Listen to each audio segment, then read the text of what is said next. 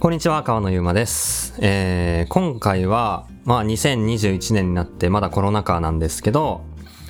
コロナになっていろいろね、コーヒーのシーンも変わって、それによって僕らもいろんなやり方、コーヒーの伝え方とかを、変えてきたよみたいな話はこれまでしてたと思うんですけど、変な温泉買いに行くみたいな話もあったんですけど、それもちゃんと僕の中で筋通ってるんですけど、その結果的にどんな感じだったかとか、今やろうとしてる新しいこととかも含めて話そうかなと思ってるんですけど、まずはコーヒーでようかな。今日は新しくですね、コロンビアのコーヒーを持ってきたので、これを入れていきたいと思います。じゃあ早速ドリップしていこう。 14g の粉、ここにお湯かけて、最初ちょっとね、僕はね、粉にお湯かけた時に、蒸らしの時にちょっと揺さぶるのがおすすめで、よくコーヒー屋さんだとスプーンとかで混ぜたりするんですよ。見たことある方もいるかもしれないですけど、あれも結構意味あって、やっぱりこの蒸らしって粉全体にお湯が浸透してくれるから意味があるんで、こうお湯かけるだけだと真ん中の粉とかはまだ乾いたまま残ったりダマになったりするんで、ちゃんとこのお湯が行き渡るために混ぜて、で注ぎ始めると。30秒経ったら、で 14g の粉で合計2分かけて230のお湯かけて、落ちきり3分ぐらいだといいかなっていうようなレシピで、いつも僕はドリップしてます。じゃあドリップしながら話していくんですけど、もうちょっと注ごう。はい。で、そうですね。僕らも結構ね、いろんな、マジでいろんなことを、本当にいろんなことやってるんですけど、いまだにいろんなことをむちゃくちゃやってるんですけど、結構その、大きく変わったのは2020年の3月。コロナが、来たよみたいな、やばいぞみたいなで、4月の末とかに緊急事態宣言一発目出たっけ、その5月とかそのぐらいですよね。で3月にやばいって話を聞いて、でもその時まだ東京もどのくらいやばいのみたいな、ニュースにはよくなってるけど、かかった人周りいないし、すぐ収まんじゃねみたいなテンションがまだ 2,3 月あったと思うんですよ。でも4月入って実際やばいってなってと思うんですけど、僕らはもう3月の段階で京都の方のお店が、外国人マジいなくなったけどみたいになって、閉めようってなって、3月31日で閉店にしたんですよね。でも爆速でエスプレッソマシンと冷蔵庫を撤収しに行って、全部東京に持ってきたんですけどそれもちょっと大変だったんですけどね。本当に一人で間違えて行っちゃって、やばい持ってかれないじゃんってなって行って気づく。で新幹線途中で気づいたんだ、やばい一人じゃ無理じゃね、だってマシンもでっかい冷蔵庫と冷凍庫と製氷機もあって、でかいテーブルもあって、これ一人じゃ絶対持ってかれるのどうしようってなって、頑張って新幹線の中でツイッターで、誰かって京都で助けてくださいって言ったら3人ぐらいリプくれて、マジすごいですよねで現場集合で本当に新幹線着いたら落ち合ったんですよ。落ち合って、ちょっとお手伝いしてもらって、報酬は豆受給も開けたかな忘れたんですけど、それで手伝ってくれて、なんとかトラックに積んで運んだりしたのは3月で、やっぱオンライン頑張んないと店やっていけないってなって、今でこそマジで2021年になってから、みんなコロナとの関わり方が分かってきたのか、もうよくねってなってるのか分かんないですけどもういい感じに外の出歩き方も要領をつかんできたっていうか、真面目に 100% こもってるっていうよりかは、ちょっとこのぐらいはいいかっていうのがあるじゃないですか。お酒飲むのがダメな期間はダメかもしれないけど、ちょっとコーヒー持ち帰るぐらいだったらいいかとか、その辺の判断がみんなついてきて、過ごしやすくはまだなってると思うんですけど、最初の頃ってもうマジで家ですって感じだったんです。もう家でにずっともういてくださいって感じだったんで、やっぱオンラインをすっごいやんなきゃな、じゃないとマジで店に来てもらえないって思ったんで、オンラインショップの商品をどうやったら伸ばせるかっていうのをずっと考えて、コーヒーできたから飲もうずっと考えてて、でそれで最初豆をずっと売ってたんですけど、器具のセットを始めて、4月ぐらいかな、おうちコーヒーの器具セットみたいなで、とりあえずこれ買っとけばもうコーヒー始められるからみたいなセット出したら、それ結構伸びて、こんなコーヒー始める人いるのみたいな、世の中こんなにコーヒー好きな人いたんだ、もっと早く行ってよみたいな俺もそう結構その反応良くて、で4月5月結構オンライン伸びたんですよね、正直に話すと。コーヒー注いでいきます。そうだな、まずちょっとコーヒー飲んでからいただきます。うまいわ。このコロンビアはティピカっていう品種で、原種に近い品種なんですけど、エチオピアにもともとあった品種をオランダの商人がルイ14世に、ジャワ島経由でプレゼントしたっていう、まあ、最初の原種に近い品種がティピカっていう名付けられた品種で、その品種がまだ中南米にも一部あって、それを育ってる農家さんで、かなりアフリカっぽい、エチオピアっぽい華やかな、ちょっと花の香りがするコーヒーなんですけど、まあ、これを飲みながらテンション上げて話していきたいと思います。で、まあ4月5月に結構豆とか器具とかがネットで売れ始めて、あれこれはいけるかと思ったんですよ。ちょっと希望が見えた。店が結構やばいし、店全然来客者数取れてないけど、オンラインの方がむしろ伸びてて、トータルして伸びたみたいな思って、でもなんか6月ぐらいからなんか普通に戻ってきた。なんかあれこれいったかと思ったら全然そんなことなくて、続かないっていうか三日坊主パターン結構あって、まあそうだよな、何事も趣味って。なんかカメラ気合い入れて買ったけど実際撮ってるかどうかってまだそこでまた減るじゃないですか。結構そうあって、結構買ったのに豆買ってねえなみたいなおやおやみたいなのがあって、まあやばいなと思ったんですけど、でも5月、その前か、5月にエスプレッソキューブっていう、まあなんだろうな、考えてるのは僕いつもコーヒーを売るときに嗜好品なんで、どうしても好みっていう軸、好みの深さっていう軸が絶対に発生するもので、僕はそれはすごいメリットだと思うんですけど、考えるときにピラミッドをいつも想像しながら考えてて、コーヒーの事業を考えるときに。で、その縦軸、ピラミッドの上に行けば行くほど人数は減っていくけど、コーヒーをすごい好きになっていく。下から行くと、まあ上下でどっちが偉いっていう話じゃないんですけど、あえてピラミッドにすると、まあコーヒー飲んだことない、飲まないよって人から、家でなんかこうボトルコーヒーぐらいやったら家族で飲むとか、インスタントコーヒー飲むとかから、いつもチェーン店でドトールとかタリーズとかスターバックスに通うよとか、そこでコーヒーじゃないドリンクは飲むけどみたいな人からコーヒーを飲み続ける人見たり、専門店に行く、豆を買って家で入れるってこう段階が結構あるんですよね。どっかでこうスペシャリティコーヒーとかクオリティにこだわってるお店に行くとか、そこの豆を家で入れ始める、もっとレシピを追求する、でセミナーとか受けたり、で自分で仕事にしたいと思う、農園に行く、もうめっちゃある、このピラミッドで僕はなんかこのコーヒーっていうくくりを考えたときに、まあ、いろんな立場でいろんなコーヒーの仕事をしてる人がいるなっていうふうに思うんですけど、スペシャルティーコーヒーとか美味しいコーヒーっていうと、まあ上の方になるわけじゃないですか。そうするとそもそも受け入れてくれる人数はすごい狭いとこで戦うわけなんですよね、もしビジネスとして考えたら。でまあそれだけでも全然いいんですけど、もしそれ伸ばそうとか、もっと何ができるかっていうのを考えるときにできることは僕は2つあると思って、その上の方の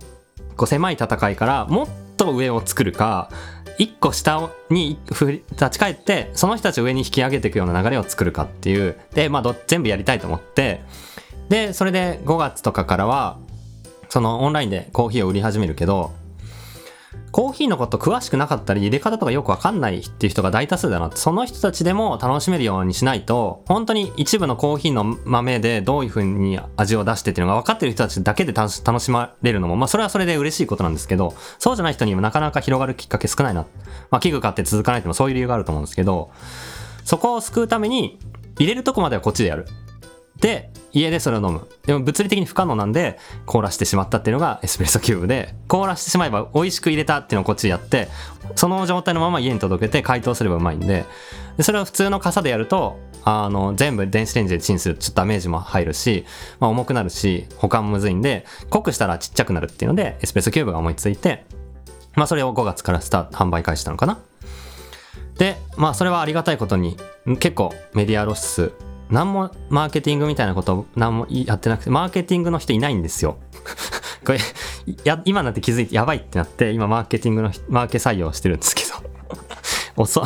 すぎ、なんかプロダクト開発力だけ異常に高くてマーケティングがゼロっていうチームになってて、今になってやばい、出すとこまでいけるんだけど、出した後ちゃんと経過観察してなんか改善していくってとこが割とできてない方なんですけどまあそれはちゃんとやろうと思ってるんですけど、割と初速の反応はまあなんか今までなかったみたいな感じで良くて、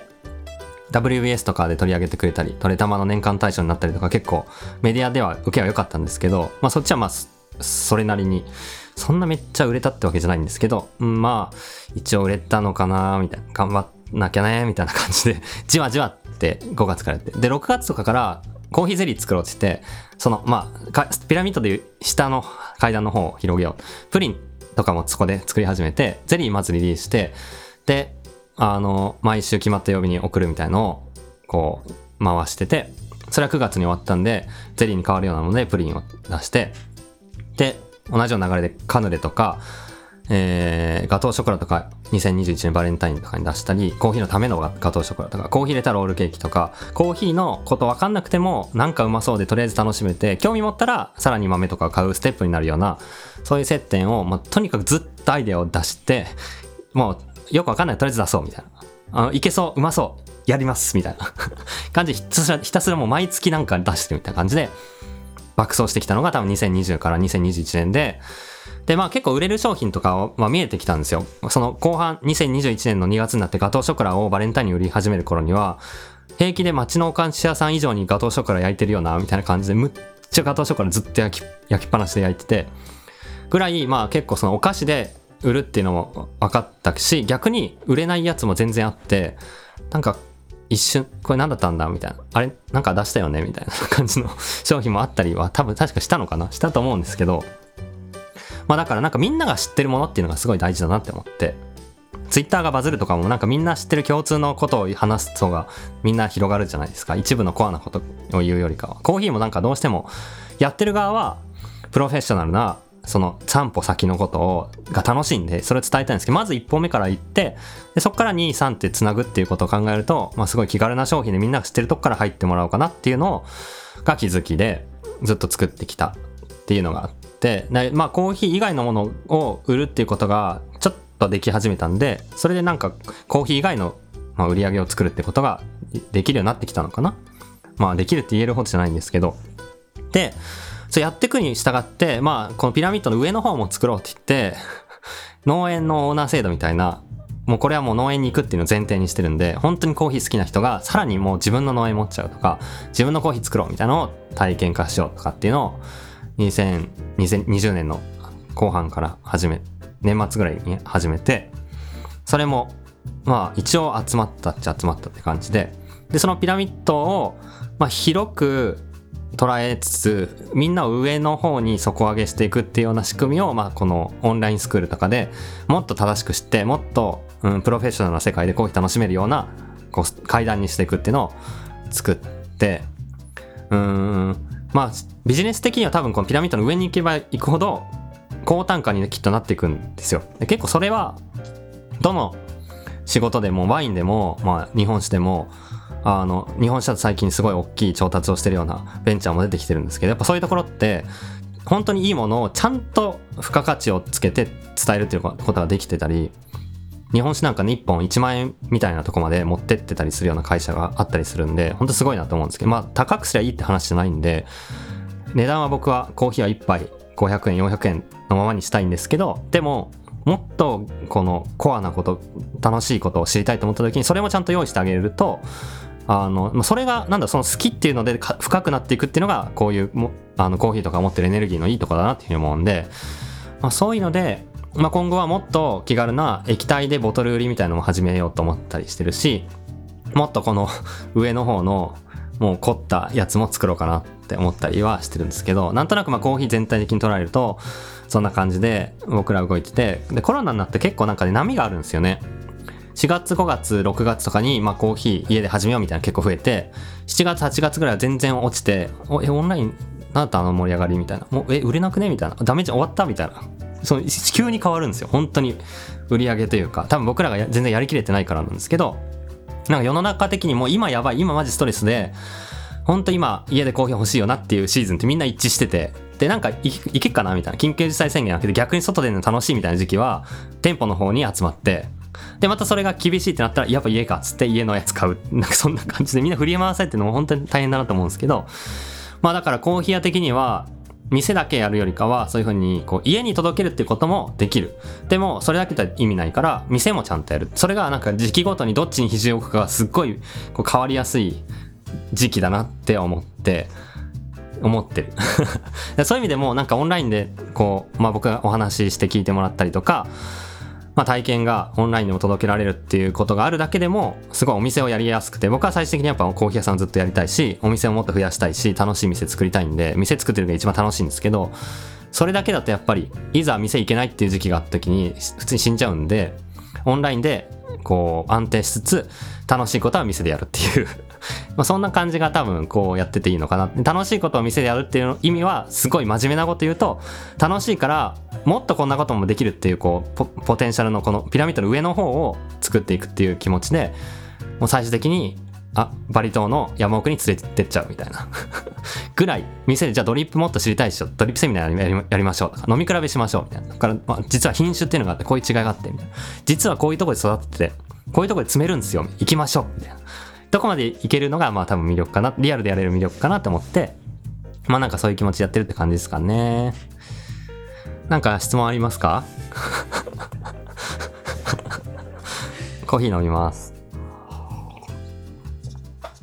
うん、うまっ。飲食店とかってどうなんですかね、世の中的に。やっぱ減った気がする。でもなんか2021年になって飲食店逆に新しくオープンしたとこ結構出てきてんの見ないですか？ありますよね。あれ結構だから20年はちょっとわかんない、マジ読めないなって感じだったんですけど、なんか本当に外の出方をみんな分かってきて、店の営業の仕方も分かって、こうやれば大丈夫みたいな、こうやれば問題なくまあ健康的に営業できるっていうのが分かったら、じゃあそのやり方でこういう風にすれば逆に注目されるんじゃないか、売れるんじゃないかっていうのが多分みんな見えてきて、やりたいことをみんなやれるようになってお店が結構増えてきて、なんかコーヒー屋も周りのコーヒー屋も今年新しく新店舗出しますみたいな話がめっちゃ聞くんですよ。有名なお店もあそこもあそこもあそこも多分年末になったらもう分かると思うんですけど、新店ラッシュここに来て、だからなんかちゃんとやり方考えればリアル店舗も全然これからできるし、でそれプラスもう一個の武器でオンラインもできたら最強だよねっていう、なんかちょっとやり方がみんな分かって逆にやりやすくなったかもなみたいな。で逆に今まで通りのこう狭い空間でリアル店舗一点張りとかだったら結構大変だけど、さすがにそのやり続けてる人も結構少なくみんな工夫し始めてるんで、なんか飲食店も逆に盛り上がりを見せつつあるんじゃないかなって思うんですけどね。でも酒飲めないとかっていう時期はやばいよな、うん、まあそれは置いといてなんですけど、そんな感じですかね。なんかあります？結局オンラインで、はい、そのデータ上げなかったっていう話だと、商品ごとに売れた売れないは、エスプレッソキューブは売れました。割と発明品だった世の中になさすぎて逆に売れた、まあ売れたって言えるレベルじゃないんですけど、まあ一応ちゃんと盛り上がったかなって感じはあった。売れなかったはなんだろうね、本当にニッチすぎるお菓子とか、あと逆に素朴すぎて違いが微妙、例えばコーヒーのクッキーとかになってくると、クッキーとかマドレーヌとかも作ってたんですよ。なんかそれってちょっとこうどっちにもいかない、コーヒー好きの人にぶっ刺さるギーク的な商品にもなってないし、気軽さで言うと軽すぎてわざわざコーヒー屋で買おうってなんないんで、そういうのは違うんで、もうやるならすごいこう踏み切った、まあ、本気で日本で一番うまいティラミス作りますって今作ってるんですけど、そういう感じだったらうまそうってなるか、コーヒーに合うガトーショコラってみんな知ってるバレンタインの時期に買うお菓子で、コーヒー屋がコーヒーに一番合うお菓子を作ってますっていう感じだったら買いたくなるっていうお菓子部門であったり、まあ、プリンとかゼリーは結構分かりやすかったですよね多分、うんっていうので、も物を作って送ってたんで、なんか送りやすさっていう概念があって、途中で崩れてしまうとか保管が効くとかっていうのがないと送れないんで、なんか結構制約が多くて何でも作れるわけじゃなくてすげえむずいだからコンビニのお菓子コーナーに何置いてあるかとかみんなで見たりして、したらみんな知ってるし、こういうのみんな買うんだなみたいな、じゃあコーヒー屋で何ができて僕らでやって面白いことなんだろうなとか考えたりとかあとはそのお取り寄せグルメの雑誌とかの片っ端から見て、今こういうのがみんな注目してるとか、そういうところからヒントを得ながら僕らで作れるものをなるべくまあ目的はコーヒーを伝えるってことなんで、伝わんなかったら意味ないんで、多くの人にコーヒーの美味しさ、コーヒー屋が作るからこの美味しさになるんだよっていうのが伝わるような商品に何がなるかっていうのをまあ考えて出して、それがやりきれたやつは良かったけど、とりあえずやってみようでなんか軽くやっちゃったやつはまあやっぱりその結果はそんな出ないなっていうのがあって、あとはインスタライブがすごい良かった。うんやっぱりなんか一時期クラブハウスとかもみんなやってたし、今全然誰もやってない気もする。やってるんですけど、一時期ほどの盛り上がりは見せないんですよね。で、何が良かったかと、やっぱ結構最近はインスタライブでコーヒー豆の新しいのが出た時に、僕らで言うとお店で新豆が出たら、その次の平日の夜に夜だね、インスタライブやって豆のその紹介とか入れ方とか楽しみ方紹介する。その後に結構買ってくれる方も増えてきたんですよ、馴染んできて。で、再生回数も結構いくんで、まあ何千とか1万ぐらいとかは行ったりすることもあるんで、まあ、アカウントのフォロワー数に比較すると結構見られる方かなって思って、ただの写真の投稿なんて全然そこまで見られないんで、結構そんな動画20分とか尺あんのに見てくれてんだなと思うと、そうやってこうちゃんとよりこう長くなって家での負荷が高い形になってもいいから、ちゃんと伝えるコンテンツを作るっていうのはやっぱりものづくりしてる側だと大事かなって思って、だからまあ僕は個人的にも YouTube やってたりするんですけど、結構じわじわ見てくれてる方が増えたりして、まあ音声でも結構聞いてくれてる方、ポッドキャスト聞いてくれる方増えてる気がして、そういう風にこうやってることを話して思いとか意思を伝えるってめちゃ物売るで大事だなって改めて気づいて、だから注力するやつはサービスとか商品作ったら絶対ノートを書いて、こういう思いでやってこういう理由なんですとかってなるべく言おうって、新豆来たらこういう理由でこの豆買ってこういう魅力あるんですって言うと、ちゃんとそれで買ってくれる。よくわかんないまま並べるとよくわかんないから買わないんで、そこは結構あったかなと思います。理由を言いたい意思、そこはね、コーヒー屋結構むずいんですけどね。なんか美味しさっていうか、外側を言いがちで、内側を伝えた方が多分意味があって、何らかの理由があってその豆選んでるし、コーヒー屋をそもそもやってる時点でもう何か狂ってるんで普通コーヒーだけを出すってやばいんで、相当そもそもだからそのやばさをもっとあらわにした方が多分親近感湧くと思うんですよ。親近感というかね、こう共感というか、なんていうんですかね、面白っていう感じが多分湧くと思うんで、まあ、僕はそれはなるべく僕の変態性をあらわにしていきたいなとは思ってるんですけど、変態トークって結構むずいよな。勝手に出ちゃうもんなんで、なんか狙ってこうわかるなんでもそういうお店って良かったりするかなと思って、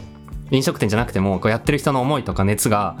理由とかがちゃんと伝わったら、あ、じゃあ買ってみようとか、とりあえずなんか詳しくなくてもそれやったらやってみようってなる結構ある気がして、そういう要素ってまあネットでなんか店の空間とかわかんないまま売る上では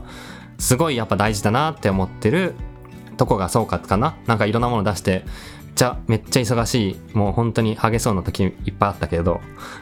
いろいろやって、でもこれからはなんかもうそんな風に商品乱立してあれもこれも欲張ってっていうか、まあなんかお試しでとりあえずこれはわからんか出してみようって続けるよりかは、振り返ってやっぱこれ良かったなとか、もっと今だったらこういう風なことをしたら、何にも広げてないけどこんだけ買ってくれたんだったら、ちゃんとやればこのぐらいもっと豆が売れんじゃないかとか、豆のサブスクの機能でこういうのをちゃんとつけたらお客さん喜んでくれるんじゃないかとか、そういうの当たり前のことなんですけどやって、まあ今までいろいろやったやつの、まあ、選択と集中をしてこう、それで伸ばそうって思ってる。まあ横のこう広さを今までやって、これからまあ深さを商品ごとに作っていこうっていうところなんで、まあ、頑張んなきゃいけないんですけどね。そんなところです最近は。なので温かく見守っていただけたら嬉しいと思いますし、まあ、今後のコーヒーの新しい体験にも楽しみにしてもらえたら嬉しいなっていう、今日この頃のお話でした。ありがとうございます。